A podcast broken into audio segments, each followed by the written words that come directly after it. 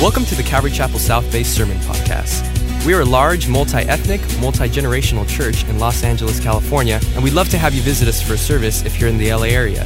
Visit ccsouthbay.org to learn more about us and to find out service times. If you have any questions, shoot us an email at hello at ccsouthbay.org. Enjoy today's sermon, and we hope to see you at church soon.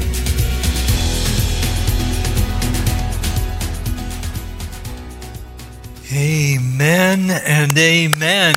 I pray that you were blessed. I know I was worshiping here uh, in a nearly empty sanctuary, but I trust that the sanctuary of your heart is filled with the goodness of the Lord. I want to just encourage you to be patient and uh, hang in there. God does have a plan in all of this. Uh, it's an interesting thing that we have our normal uh, busy week of the summer, 4th of July this week, with no celebrations, with no picnics, no barbecues, uh, no fireworks, none of the things that we're normally used to. So I want to strongly encourage you uh, to let your fireworks be the Lord this week and be really thankful for the country that we live in, in spite of all that we're going through. Uh, there's no place I'd rather live than here. And in spite of all the difficulties and the hardships that we're faced with right now, uh, th- this country is still one of the last bastions of Christian belief that's left in our world. And so I pray uh, that you won't let the enemy get you down, uh, in spite of the fact that we live in a world that is upside down. And that just happens to be uh, the title of our message tonight an upside down world. If you turn to Isaiah 24, Isaiah now is going to begin a series of four chapters. And here in chapter 24, he begins this little run after prophesying over 11 different nations. He's now going to turn his attention to the very last days, to a time that is still yet future to us tonight. But he's going to give us some information well ahead of the events. In his case, uh, he would have been speaking, if he were speaking of tonight or next week, he would have been looking ahead 2,700 years or so. And so he's previewing the storm that's going to come, what's going to happen on the earth. And it's interesting to me uh, that he does present this picture of a, of a world that's upside down, where the world uh, is turned on its head, to where we who are on it uh, would be calling evil good and good evil. And certainly we can see that in our day and time, uh, if we were ever closer to the end than the beginning, I, I, believe it's now. And so let's pray. We'll pick up here uh, in verse 1 of Isaiah 24. Father, we have come, Lord, in our living rooms, in our backyards, uh, maybe in our cars or our trucks, Lord, parked along the road somewhere in a semi watching on a television. Uh, we've come because the King of Kings and the Lord of Lords spoke through the prophet Isaiah some 2,700 years ago, words that are true today. And we pray that you'd take your word and cause it to bear fruit in our lives, that we'd see the world the way you intend us to see it, that our hope is not in this world, because we as your children are not of this world. And so we pray that you would speak loudly and clearly through your word, encourage us, strengthen us to hear uh, those parts that will challenge us. Uh, sometimes, Lord, the best thing you can do is to shake up our world, and you're doing that right now. And we just thank you for what you're going to do, even in our difficult times. We ask this in Jesus' name. Amen. Verse 1, Isaiah 24 Behold, the Lord makes the earth empty and makes it waste. Now, it's really interesting as you look at this, and we're going to see this word uh, earth more than 30 times over the next couple of chapters. And it's the Hebrew word eretz, and it's defined by context as whether it might mean a city, a field, or those types of things. And so it's very clear that in this context, it's talking about the entirety of the earth. These are global things that Isaiah now turns his attention to. The Lord speaking through the prophet Isaiah speaks of an emptying of the earth and making it waste, and in fact, distorting its surface. And so he's not talking about a town, he's not talking about a farm field, he's talking about the earth itself. and scatters abroad its inhabitants. And it shall be as with the people, so with the priest, as with the servant, so with his master, as with the maid, so with her mistress, as with the buyer, so with the seller, as with the lender, so with the borrower, as with the creditor, so with the debtor. For the land shall be entirely emptied, utterly plundered, for the Lord has spoken this word. Now, I want you to notice something. There's an, there's an equivalence that's made that draws attention to basically all of humankind. It doesn't matter where you are on the life spectrum. It doesn't matter if you're rich or poor. It doesn't matter whether you're the person in charge or the person that's taking orders. It doesn't matter whether you're in government or whether you're just a person who uh, makes a living and pays taxes. It is clearly that there's going to come a point in time on this earth when everyone is going to be in the same boat. Now, in our day and time, of course, we hear constantly and frequently about the levels of society, and we, we have this phrase that we use, the 1%, which is supposed to describe uh, the most wealthy people in our country and how they are advantaged and others are disadvantaged. And while in today's time in the economy in the dispensation of today, uh, that is true. There are people who are certainly more wealthy than others, and certainly those who are more poor. There are those who have and those who have not. There are those who are healthy and those who are unhealthy. There are people in every different type of category that one would care to put them in. And in fact, socialism itself attempts to categorize people uh, in those categories for the sake of defining, in essence, who they are. And we're even attempting to do that in our day and time. But I want you to notice something. There's going to come a point in time when God deals with the entirety of the, entirety of the earth, and it won't matter what category you are in.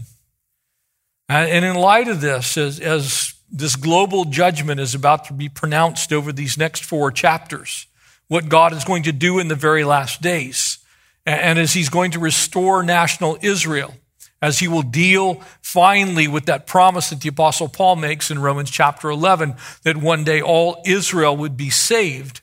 While he's doing that, he's also going to now, Isaiah will focus on the reason why that's going to happen. Why is it that God, in a day and time that we call the day of the Lord, in a day and time that we call the time of Jacob's trouble, in a day and a time that we call the tribulation, in a day and time that we call the great tribulation, those very last days that will include things like the battle of Armageddon, followed by the millennial reign, the thousand years that Christ reigns on this earth, the second coming of the Lord. Why is it that God is going to finally usher that in? Because you would think man's done plenty up to this point to warrant that coming about today. And I believe that that's actually to some degree true. But Isaiah is going to make some declarations here, and he's going to tell us really why this is going to happen.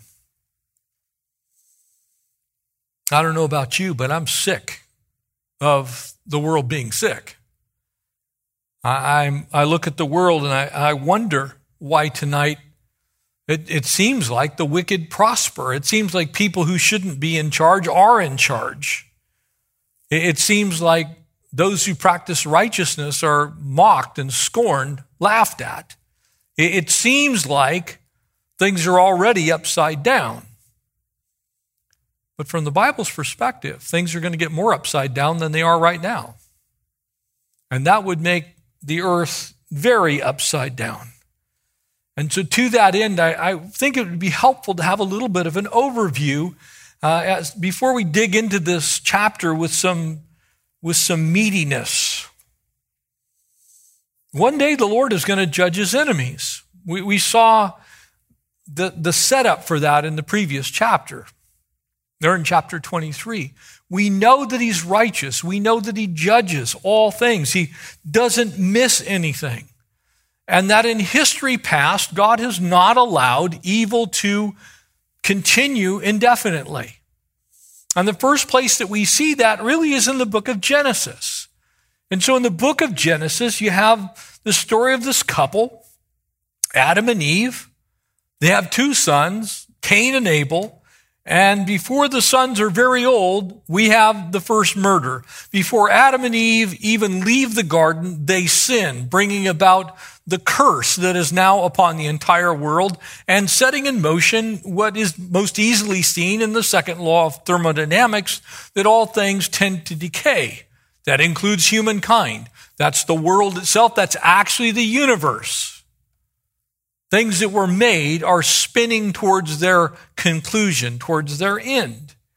And so humankind, just a, probably a hundred generations or less, and, and humankind turns this corner to where God has to confuse the language of all the people on the earth because if they continue the way they're going, they're going to try and build this tower up to God. We see that in Genesis chapter 11. Prior to that, God judges the whole world in Genesis chapter 7, 8, and 9. And this catastrophic flood comes upon the earth. And so God has always looked at humankind's time on this earth and said, I'm only going to let you go so far, and then I'm going to step into your time and I'm going to do something about what's going on here because if I allow this to go too far, it's going to result in really horrible things happening. And so, as we look at God's character and we look at God's nature, nowhere in the Bible do we see that character and that nature ever changing. And in fact, the Bible itself states clearly that I, the Lord, change not. He's the same yesterday, today, and forever. And so God can't have in time past looked at the earth and said, that's too far, and stepped into time and done something like the flood or something like scattering all of the nations of the earth at the Tower of Babel, or like sending the children of Israel into the wilderness only to have Moses die and be buried on Mount, ne- on Mount Nebo, we can't see the children of Israel go into the land, possess the promised land that God gave to Abraham and to Isaac and Jacob, the descendants of Abraham. And God then punished the children of Israel for their repeated forays into evil and think that ultimately God is now going to turn a blind eye on his kids by grace. Or that he is not going to fulfill all that he promised to the children of Israel. Because part of the Abrahamic covenant was that I will make you a great people. I will make you more numerous than the sands of the sea. That I will give you a land that will be your inheritance perpetually, which they only occupy a little tiny part of that today. And so God, in his wonderful sovereign plan, has given us some insight as to why he is going to, at some point in time, deal with the sin of mankind. Because let's face it, man's not done a great job of being a steward of this earth, and man has certainly mistreated man, and most importantly, mankind has hated the Jewish people since day one. Now, that's of course not all of us. Certainly not me. It's not this church. But a vast majority of the world still to this day despises Israel. If you look at the record of the UN, they spend about 30% of their time in, some way, shape, or form negotiating things that have to do with Israel, one of the world's tiniest nations, a nation with a scant 9 million people. We have more people in Los Angeles than live in all of Israel. Why would God punish the inhabitants of the world. What is it that would set him off, so to speak? Bring about that time that the Bible declares is the time of Jacob's trouble, the tribulation. Joel chapter 3 gives us insight. For behold, verse 1 says, In those days and at that time, when I bring back the captives of Judah and Jerusalem, now, interesting, you, you could have looked at the time that Joel wrote, which is contemporaneous with the prophets Hosea and Amos,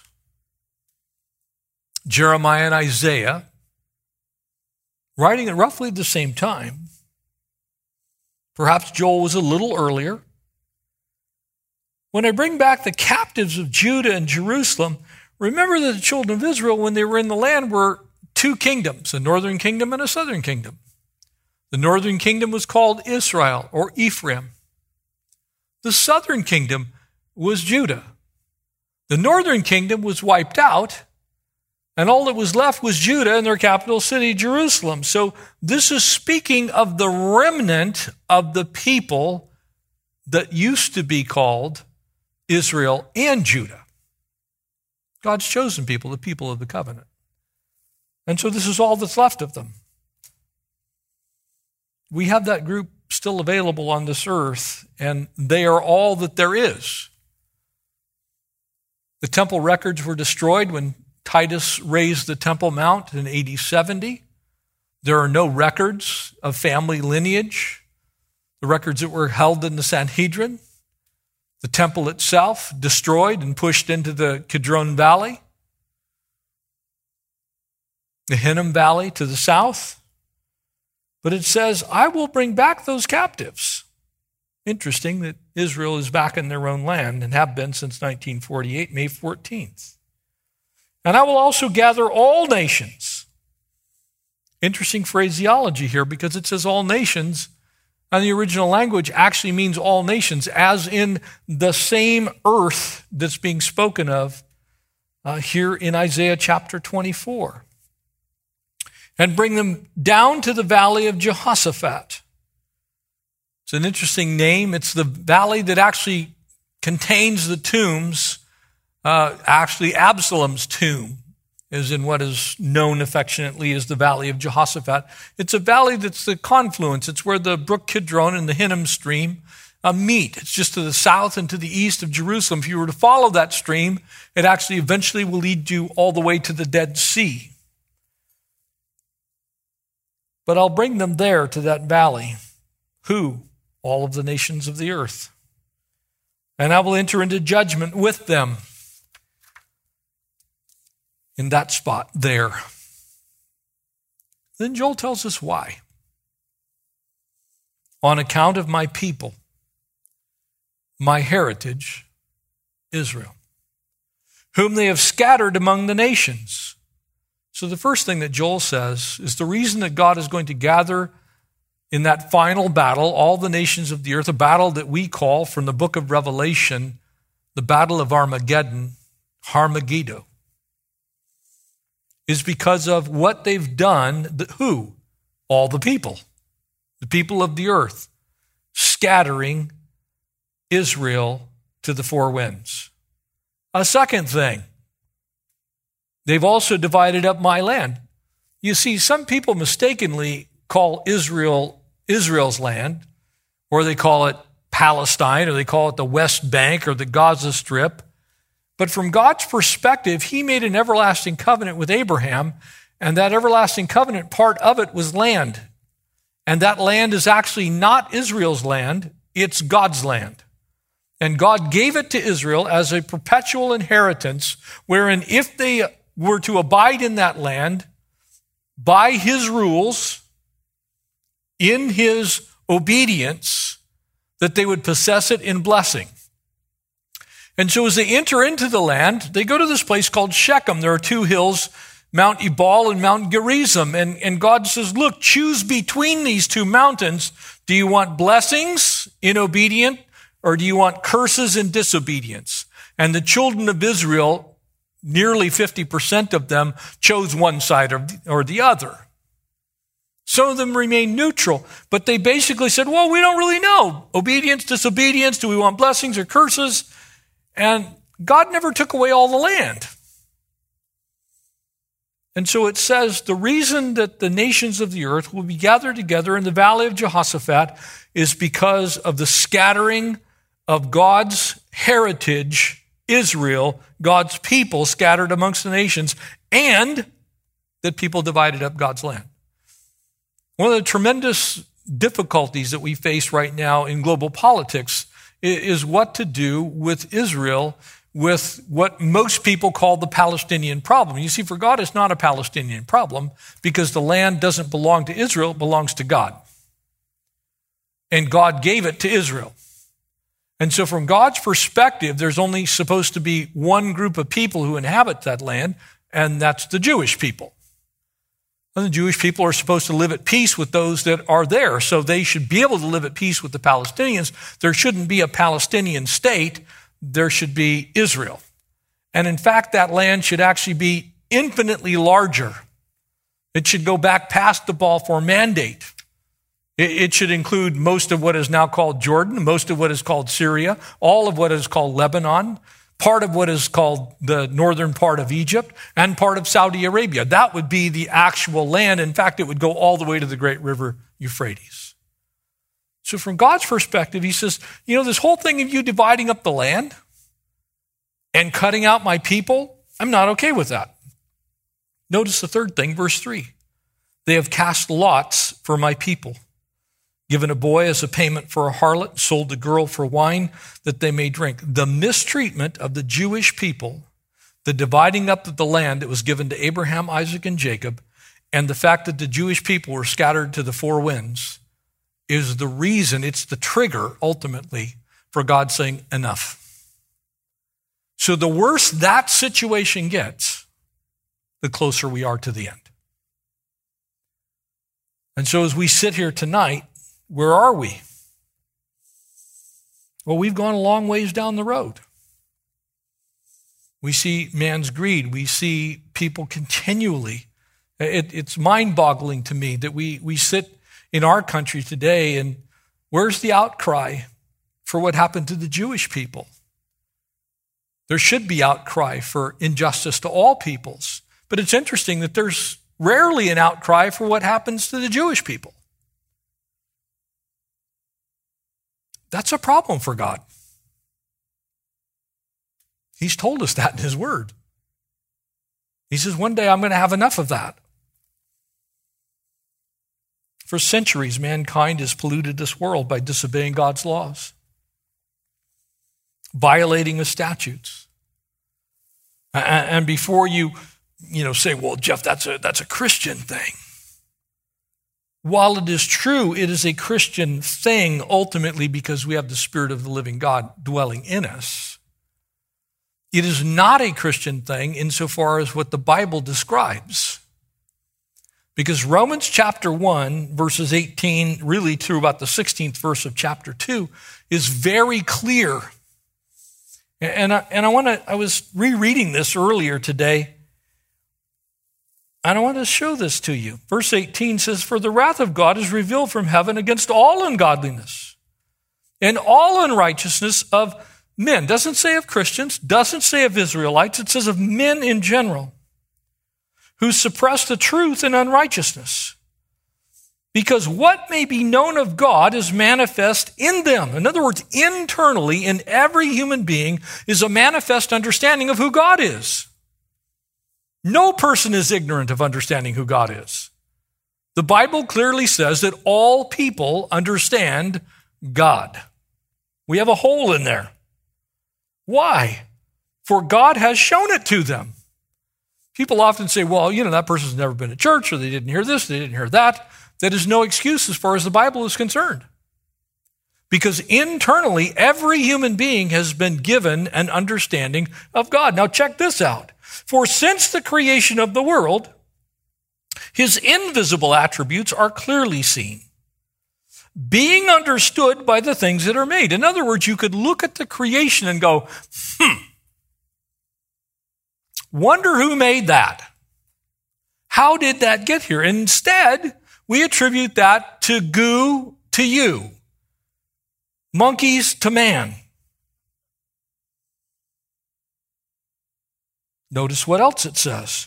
Being understood by the things that are made, even, check this out, his eternal power and Godhead, so that they are, underline it, without excuse. Who's the they? every living, breathing human being. Everyone. No one has an excuse. Because although they knew God, they did not glorify him, nor were they thankful, but they became futile in their thoughts. In their foolish hearts, they were darkened. Professing themselves to be wise, they became fools and changed the glory of the incorruptible God into an image made like corruptible man. Birds, four footed animals, and creeping things. And therefore, verse 24, God also gave them over to uncleanness, lust in their hearts, to dishonor their bodies amongst themselves, who exchanged the truth of God for the lie, and worshiped and served the creature rather than the Creator, who is blessed forevermore. And you can go on and read the rest of it all the way through the middle of chapter 2. That's the reason God gave the mankind over to these passions. He says, Look, I'm not going to force you to be blessed. You know who I am. You can look at the stars and you can go, hmm, I wonder how those got there. You can look at the creation itself and go, there's something behind that. You can look at the intricate amount of design that is in the creation itself. You can wonder and go, there's got to be something behind that. This did not create itself. Any person that believes we actually came from blue green algae has way more faith than I do to believe in God. Somebody who thinks the universe got here by a massive explosion and a small thing called the singularity at some point, some 16, you know, probably 13 to 15 billion years ago currently, but verging on 16 to 17 because they keep changing the date because there's not enough time in the universe to allow for evolution. If you believe that, you have more faith than I do. I simply look at it and go, there's so much order there out of chaos, it's got to be something bigger than me. So, what God says is, I put it in you to understand to look for me. So, there's a reason that God holds us accountable. There's a reason that God holds all of humankind accountable, not just Christians, everyone. There was a reason for the flood. What was that reason? Genesis 6 tells us, verse 5. The Lord saw that the wickedness of man was great in the earth, and that every intent of the th- thoughts of his heart was only on evil continually. Verse 11 says the earth was also corrupt before God, and it was filled with violence. So when you see a violent earth, a corrupt earth, an anti God earth, God has repeatedly stepped into that period of time and gone, I'm not having that anymore. That's not going to work for me. And now you put the timing for the very last days in there, which is national Israel, them being regathered to the land, having been scattered to the four corners of the earth, been mistreated, and the land itself divided. And you probably ought to be looking up to heaven tonight. You probably ought to be looking for the soon coming king. You see, the truth is, mankind's a mess. God made an everlasting covenant. God said, Look, this is what I want to do for you. God spoke to Noah, and we're going to see this in verse 5 here in a moment. But God spoke to Noah and said, Look, I'm going to give you the details of this. This is what I'm going to do. I'm not going to ever destroy the earth again. But he didn't say a thing about people. He said, The earth I'm going to spare. Puts a rainbow in the sky. That's been co opted. Basically, God is saying, Look, when the world becomes so treacherous, is continually evil. It takes, it takes advantage of other humans. There's injustice. There's violence. And you mistreat Israel, you better start looking up. And so God is going to one day judge the earth. And so God tells us this through the prophet Isaiah. He, he doesn't hold it back. He, he doesn't say, look, well, you know, I might, I might not. He says, Look, trouble's coming. When you read the, the book of Revelation, and you get to chapter 6, and you realize that no matter where the unsaved people go, that they will not be able to hide from the wrath of God because God is going to pour his wrath out on this earth. The day of the Lord that Jesus in Matthew 24 said is going to come. God is going to begin to shake this earth like it's never been shaken before. In that time, God's always saved his own people. He's always saved the remnant. Whether it was righteous Israel or righteous believers in the church or a combination of those two, for wherever you have named the name of the Lord, you're in the kingdom. If you have believed on his name and you are saved, Jesus Christ is your Lord, you're fine, you're good. But the day of the Lord's coming. And so this chapter lays out these things that are going to come, these visitations of God's judgment against sin, these final skirmishes when God says, Look, I'm going to put down the devil. He's, he's going down. You know, right now, you probably think the devil lives here in LA. If we get shut back in one more time, who knows what's going to happen?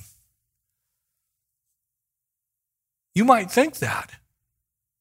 But I'm here to tell you tonight God's got this under control. And one day the devil's going to get his due. Yes, the Antichrist is going to rise, and he's going to go into the pit as well. And every demon is going to go in with him. Every evil and vile thing that exalts itself against the name of the Lord, God knows exactly where every one of those things are. Every one of those beings are. And He is going to deal with them finitely, and He's going to wipe out sin once and for all. He's going to take care of it.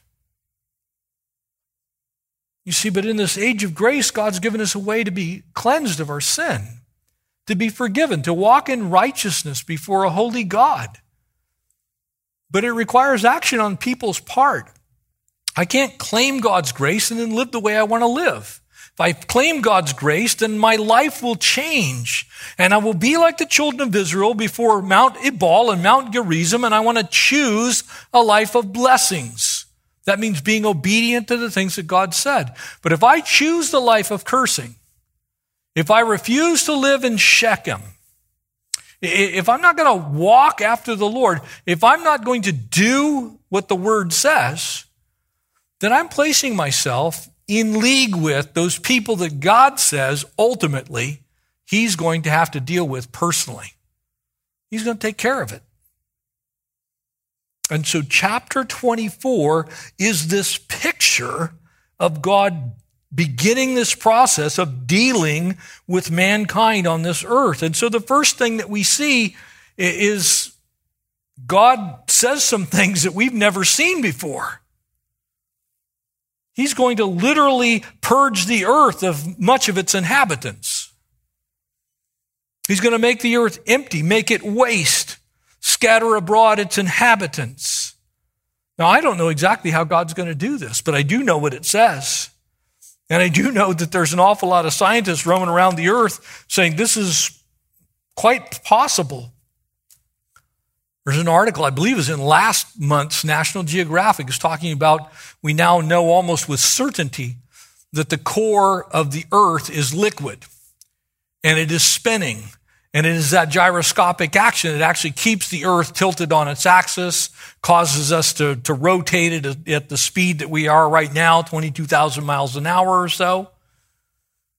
You, you, you see, we, we, we now have a little understanding and, and as they, they looked at the iron ore and the poles, they found out that the iron ore was actually magnetized and that there's a number of fault lines to where that seems to have shifted, shifted and tilted. And one of the theories for the ice ages is that there was a polar shift. And so could God just be saying, Hey, I'm going to do what I did before? If you want to check that out, you can go to livescience.com or natgeo.com. Do a little reading there. It's very interesting. And basically, God is saying, look, if I wanted to stop the earth and throw you off of it, I could do that. If I wanted to slow it down just a little bit so that you aren't going to stay on by gravity anymore, I could do that too. God holds the universe in the span of his hand. And so when he decides he wants to make a move and take care of business, basically the Lord's saying, look, the world's upside down right now because of sin, but when I get involved, the world might actually be upside down. This unimaginable time of destruction that we call the time of Jacob's trouble, that Revelation 6 to 19 period called the tribulation what Luke 21 and Matthew 24 describe in Jesus' Olivet discourses. He says, and what will the signs of your coming be was the, was the disciples' question. What, what, will it be? What will it be when you come again? When Jesus comes again, let's, let's be really clear on this. The first time he came as a babe in a manger, as a lamb to the slaughter. He came to give his life a ransom for many so that those who would believe on his name would be saved. He came to be killed. When he comes back, he's coming as a conquering king. He's coming as the lion of the tribe of Judah. He's coming with the deed of the earth in his hand, and he is coming to deal with sin. He's not coming as the lamb the next time. He's coming as the warring king. The scripture says on his thigh was a name that no one knew save himself, but it said King of Kings and Lord of Lords. So when Jesus comes back, he's coming back as a warrior. The book of Revelation says the sword comes out of his mouth, that his eyes are like flames of fire.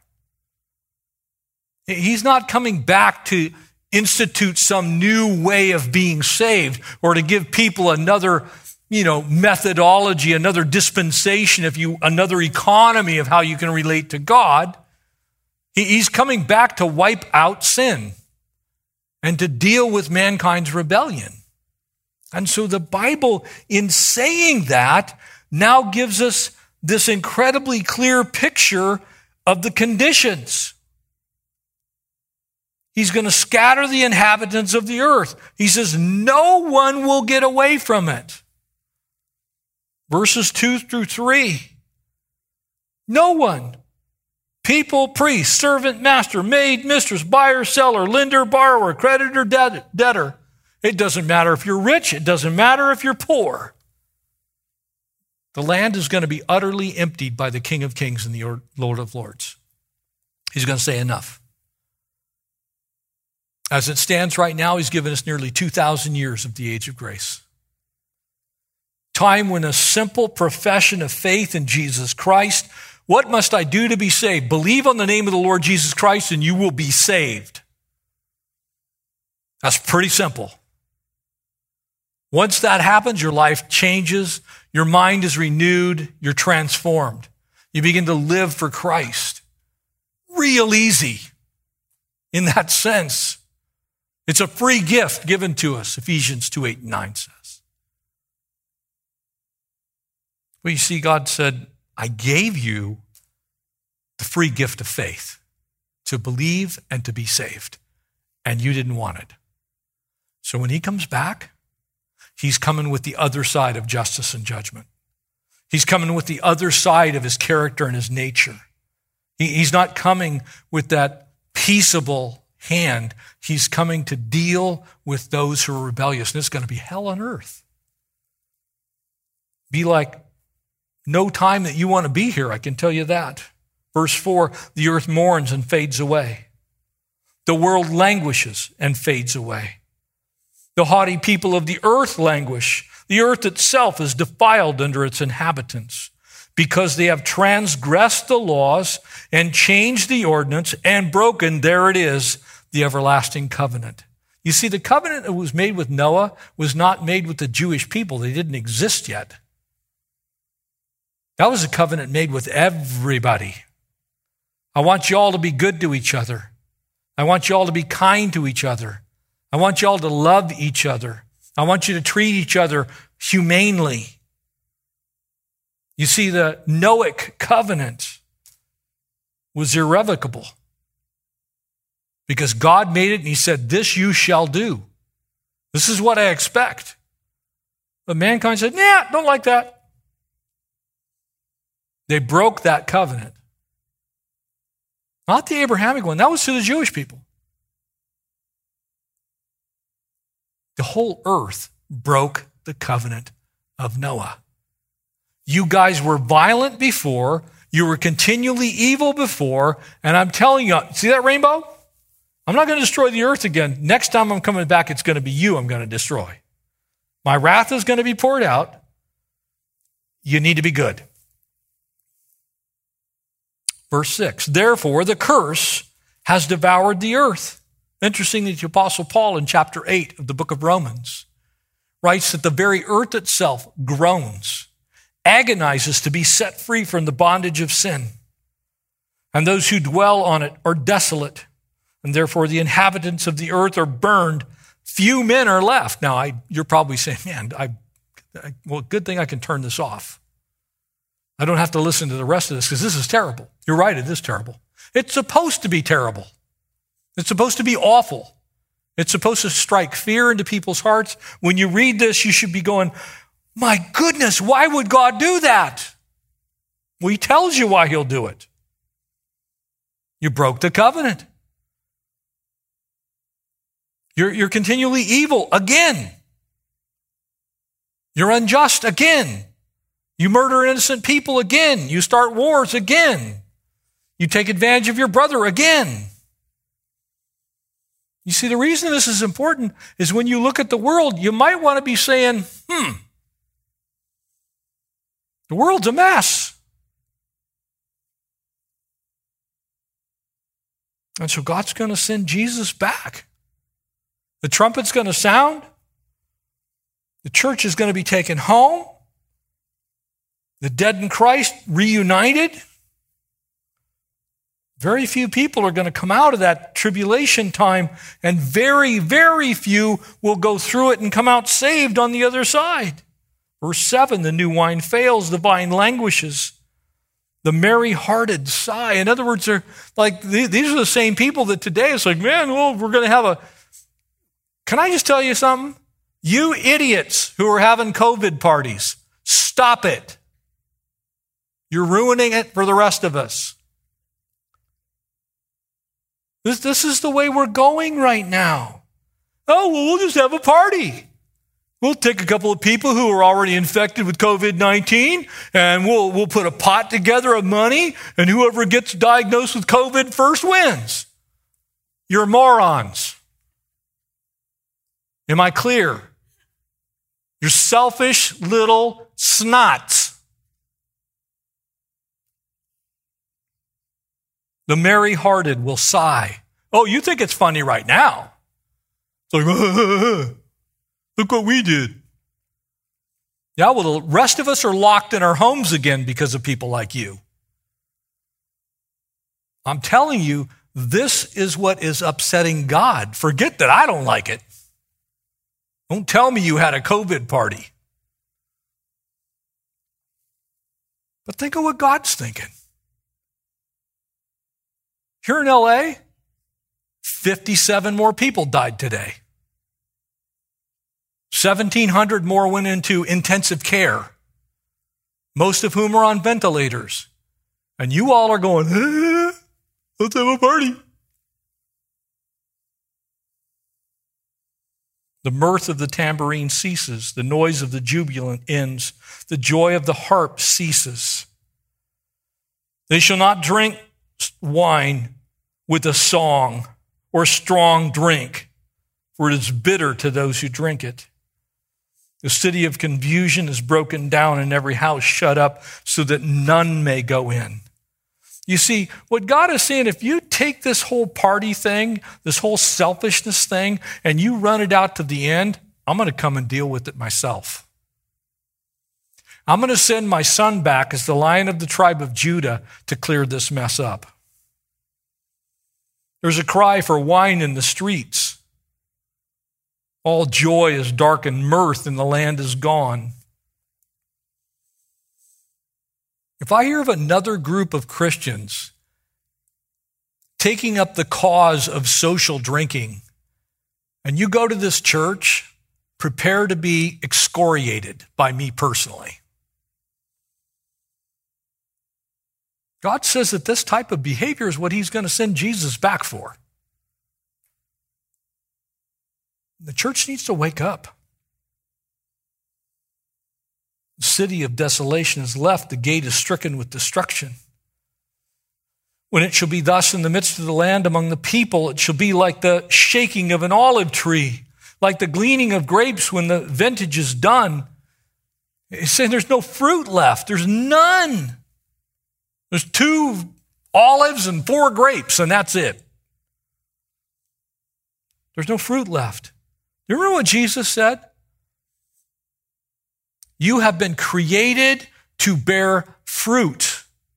Some fruit, more fruit, and much fruit, not no fruit. You weren't created by God to make no fruit. You were created to be fruitful. And when the church starts being unfruitful, when we stop concerning ourselves with the gospel and we take up every other cause that we can have as our cause du jour, the cause of the day, and we stop preaching the gospel and we stop teaching the word, get ready because that is the great apostasy. When the church has lost its salt, when we're no longer the savor, when we do not bear the light of the world, the Lord's return is near. It's near. For they shall lift up their voice and they shall sing for the majesty of the Lord. They shall cry, cry aloud from the sea and therefore glorify the Lord in the dawning light. The name of the Lord God of Israel in the coastlands of the sea, from the ends of the earth, we have heard the songs, Glory to the righteous. But I said, I am ruined. Woe is me. For the treacherous dealers have dealt treacherously. For indeed, the treacherous dealers have dealt very treacherously. Fear and the pit and the snare are upon you, O inhabitant of earth. This is very clearly tied to Revelation chapter 17 as the beast who was and is not will ascend out of the bottomless pit, and those who dwell on the earth will marvel. And those names were not written in the book of life from the foundation of the world and the beast, those people are going into the pit. That's their end. And people are sitting around rejoicing about all this junk that we get to do. The perversion that exists in our world. I'm concerned. I'm concerned for those who have some of their life left to live. I'm concerned for my own children and their children. Because when I look at the world, I, I can't see how there's much time left. Now, you may say, well, Jeff, that's kind of doomsday. What does it say? I'm not making this up. This is from the book of Isaiah. We have an entire copy of this that was written before the time of Christ. Found in the Dead Sea Scrolls. It's enshrined in the shrine of the book in Jerusalem. God wrote this. You see, when the world becomes like this, you better look up. The Redeemer's coming. In Luke chapter 21, Jesus himself speaks about the days of the tribulation being a, a great snare. And he talks about in that same passage gluttony and drunkenness and the cares of this world. And he also speaks of a great earthquake. Now, notice what comes next in verse 18. And it shall be that he who flees from the noise of the fear shall fall into the pit. And he who comes up from the midst of the pit shall be caught in the snare. For the windows from on high are open, and the foundation of the earth are shaken. You know, I've been around for a few earthquakes. And wonderfully, I can tell you I wasn't here for the great San Francisco earthquake in 1906. Killed 3,000 people, burned four square miles of San Francisco in the fire afterwards. Pretty bad. They think it was between 7.9, maybe 8.3 at the most. But I was alive for the Loma Prieta earthquake. Watched the same city devastated again as the freeway stacks pancaked one on top of another, caused $5.9 billion in damage. I was alive for the Northridge earthquake. I remember that photo of that CHP officer that drove off the end of the overpass that had crunched and fallen off. I was up in the mountains for the Landers earthquake. I've been around for a few earthquakes. Well, we really never had one here that's much over yeah, maybe 7.5 or something, 6. I don't know. That's just a localized quake. Maybe we finally get one, the big one that's supposed to make us an island. You know, we're going to slide into the ocean. You'll be able to get beachfront property in Arizona, as they say. Your Bible says there's going to come a point in time when it's not just going to shake Los Angeles, this is going to just shake parts of California. It isn't going to shake the western coast of the United States. It isn't just going to shake on an earthquake fault. God Himself is going to throttle the earth. He's going to shake everything that we hold dear loose. Everything. There will be nothing left untouched. Sometimes I look at the skyscrapers downtown and it's like, man, I would not want to be in one of those things when it starts shaking even on the San Andreas or our local fault here. Got two or three of them right here in the South Bay. Imagine when, when God says, verse 19, the earth is violently broken, the earth is split open the earth is shaken exceedingly. And then, if that's not enough, he says, the earth shall reel to and fro like a drunkard and totter like a hut, because its transgression shall be heavy upon it, and it will fall and not rise again. He's talking about the earth. We're not talking about California. We're not talking about someplace in Iran. I'm not talking about an earthquake fault in the Dolomites in the northern part of Italy. He's saying the whole earth will be violently broken and split open, and the earth shaken exceedingly and reeling to and fro like a drunkard and tottering like a hut because of the transgression. The word transgression is interesting. The violation of God's covenant with Noah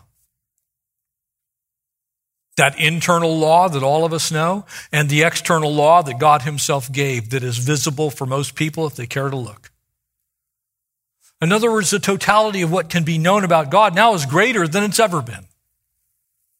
And God says, eventually, I'm just going to cause this earth to start to wobble. And again, there's some serious science on polar motion that's being done. And we, we now know that about every year or so, the earth shifts about four inches, moves about 11 yards over the course of a century. If that goes to 20 yards, it's enough to throw the earth completely out of balance. So God just says, Nope, I'm done. Earth's going to wobble to and fro like a drunkard and fall over. Now you're probably going, man, now I'm really depressed that I tuned in tonight.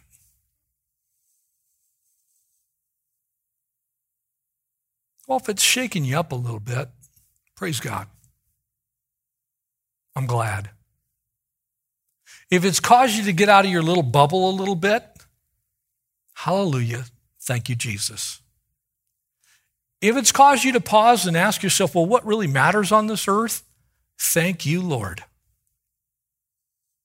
because I believe that's the reason this is here. While there's still hearing of these words, while there's still the age of grace in existence, which there is, while you can still come to faith in Christ one at a time by believing on the name of the Lord Jesus Christ and being saved, committing your life to his lordship and walking with it, while there's still time for that, then there's still hope that you do not have to go through this. But there is going to be a group of people where they're going to go through this. Not going to be me. Not going to be my family. It isn't going to be most of the people I know, actually, now that I think about it. At least those that I know personally. And I don't want you to be here either. 1 Thessalonians chapter 4 verse 15 says this, For we say this to you by the word of the Lord, then we who are alive and remain, that would be us tonight who are still here. Every last person, the we there is believers, Christians, those who have named the name of the Lord, who are alive and remain until the coming of the Lord will by no means precede those who are asleep. In other words, those who are already dead and have gone on before us to heaven. For the Lord himself will descend from heaven with a shout, with the voice of an archangel, and with the trumpet of God, and the dead in Christ will rise first. Praise God. And then we who are alive and remain shall be caught up, harpazo, the Latin word rapturo, raptured, snatched away by force together with them. With who? Everybody that's gone on before. Where? Not on the earth, in the clouds. That's why we know this is the rapture. Because when Jesus comes at the second coming, he comes back to earth. He doesn't come to the clouds. He comes directly to the earth. Matter of fact, he puts his feet down on the Mount of Olives and it splits in two. Together with them in the clouds to meet them in the air, and thus we shall be always with the Lord. And therefore, comfort one another with these words. You're a believer tonight. Be comforted with these words. If you know Jesus tonight, be comforted with these words. If you don't, then you should be asking yourself some pretty serious questions right now. Because if this is true, and we don't know when the Lord's going to return, he said, No one will know the day or the hour when the Son of Man comes. That's what Jesus said. So I don't know when it is, so don't ask me. I don't know. But he did tell us what the signs of the times would be. And those signs, pretty clearly to me, are on us. They're here. Now, am I telling you that I heard the church is going to get raptured next week? No, you did not hear me say that. Next month, next year, I don't know. But I can tell you when I look at the earth and I see the injustice, I see the lying and the thievery, the rampant pornographic nature of the entire world,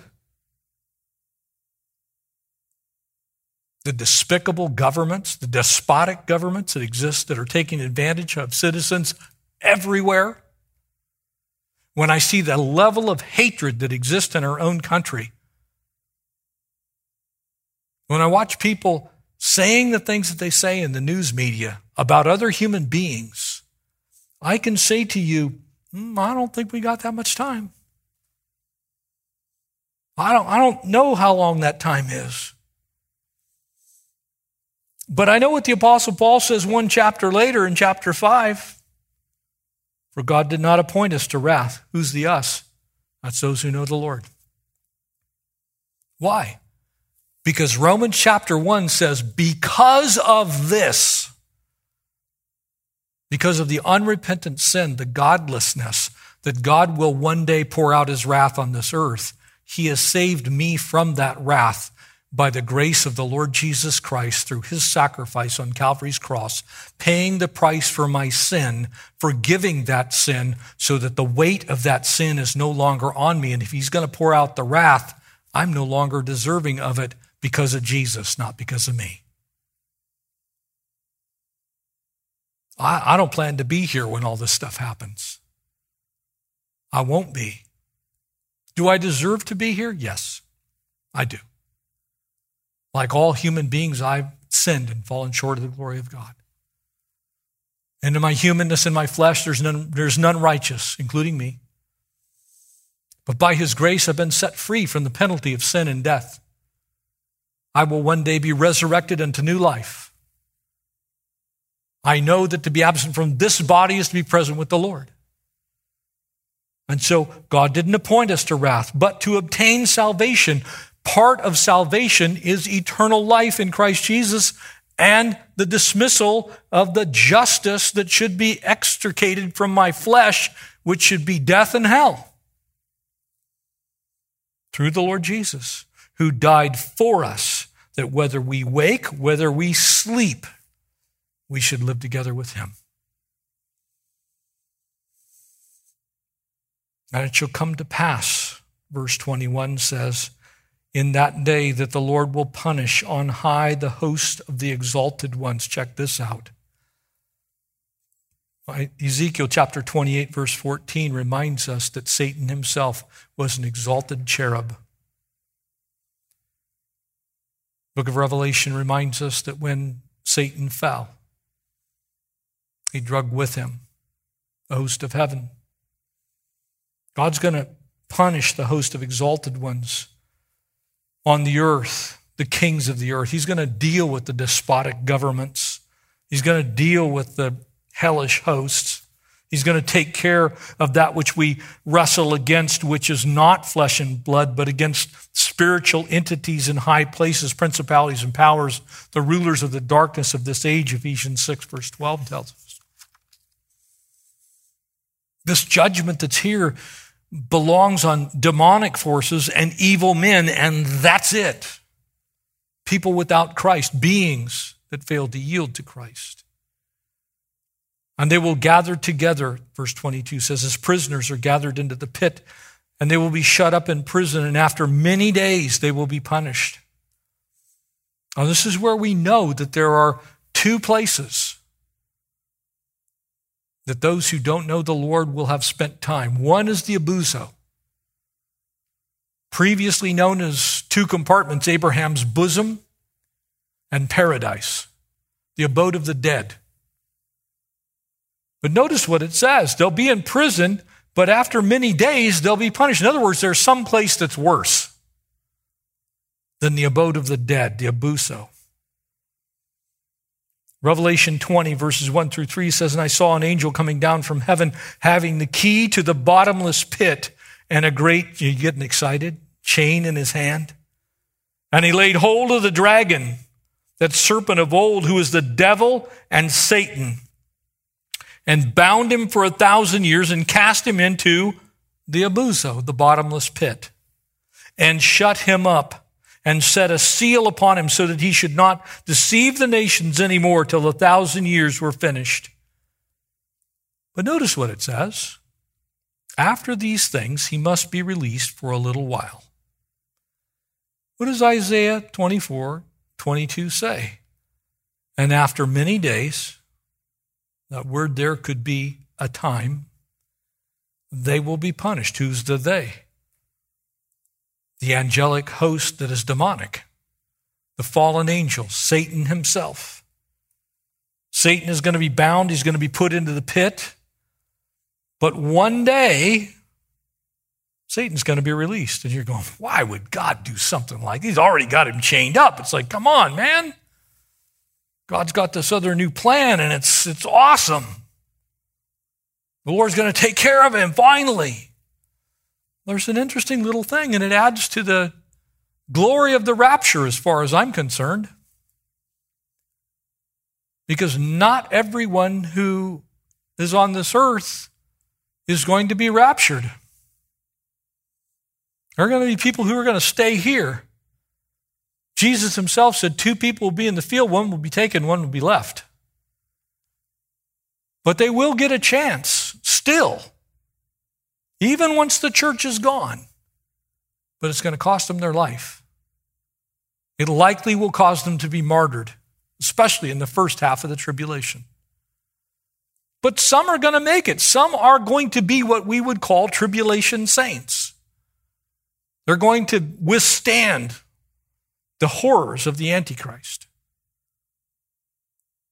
And during the millennial reign, after Jesus comes again and puts Satan in the pit, deals with evil, and there's a thousand years where the rule of iron, the peace of the Lord Jesus, ruling from Mount Zion in Jerusalem, sitting on David's throne.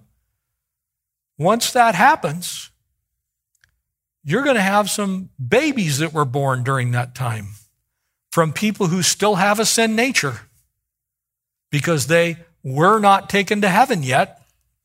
They received Christ during the tribulation. And so they're still going to have what we will no longer have having come from heaven.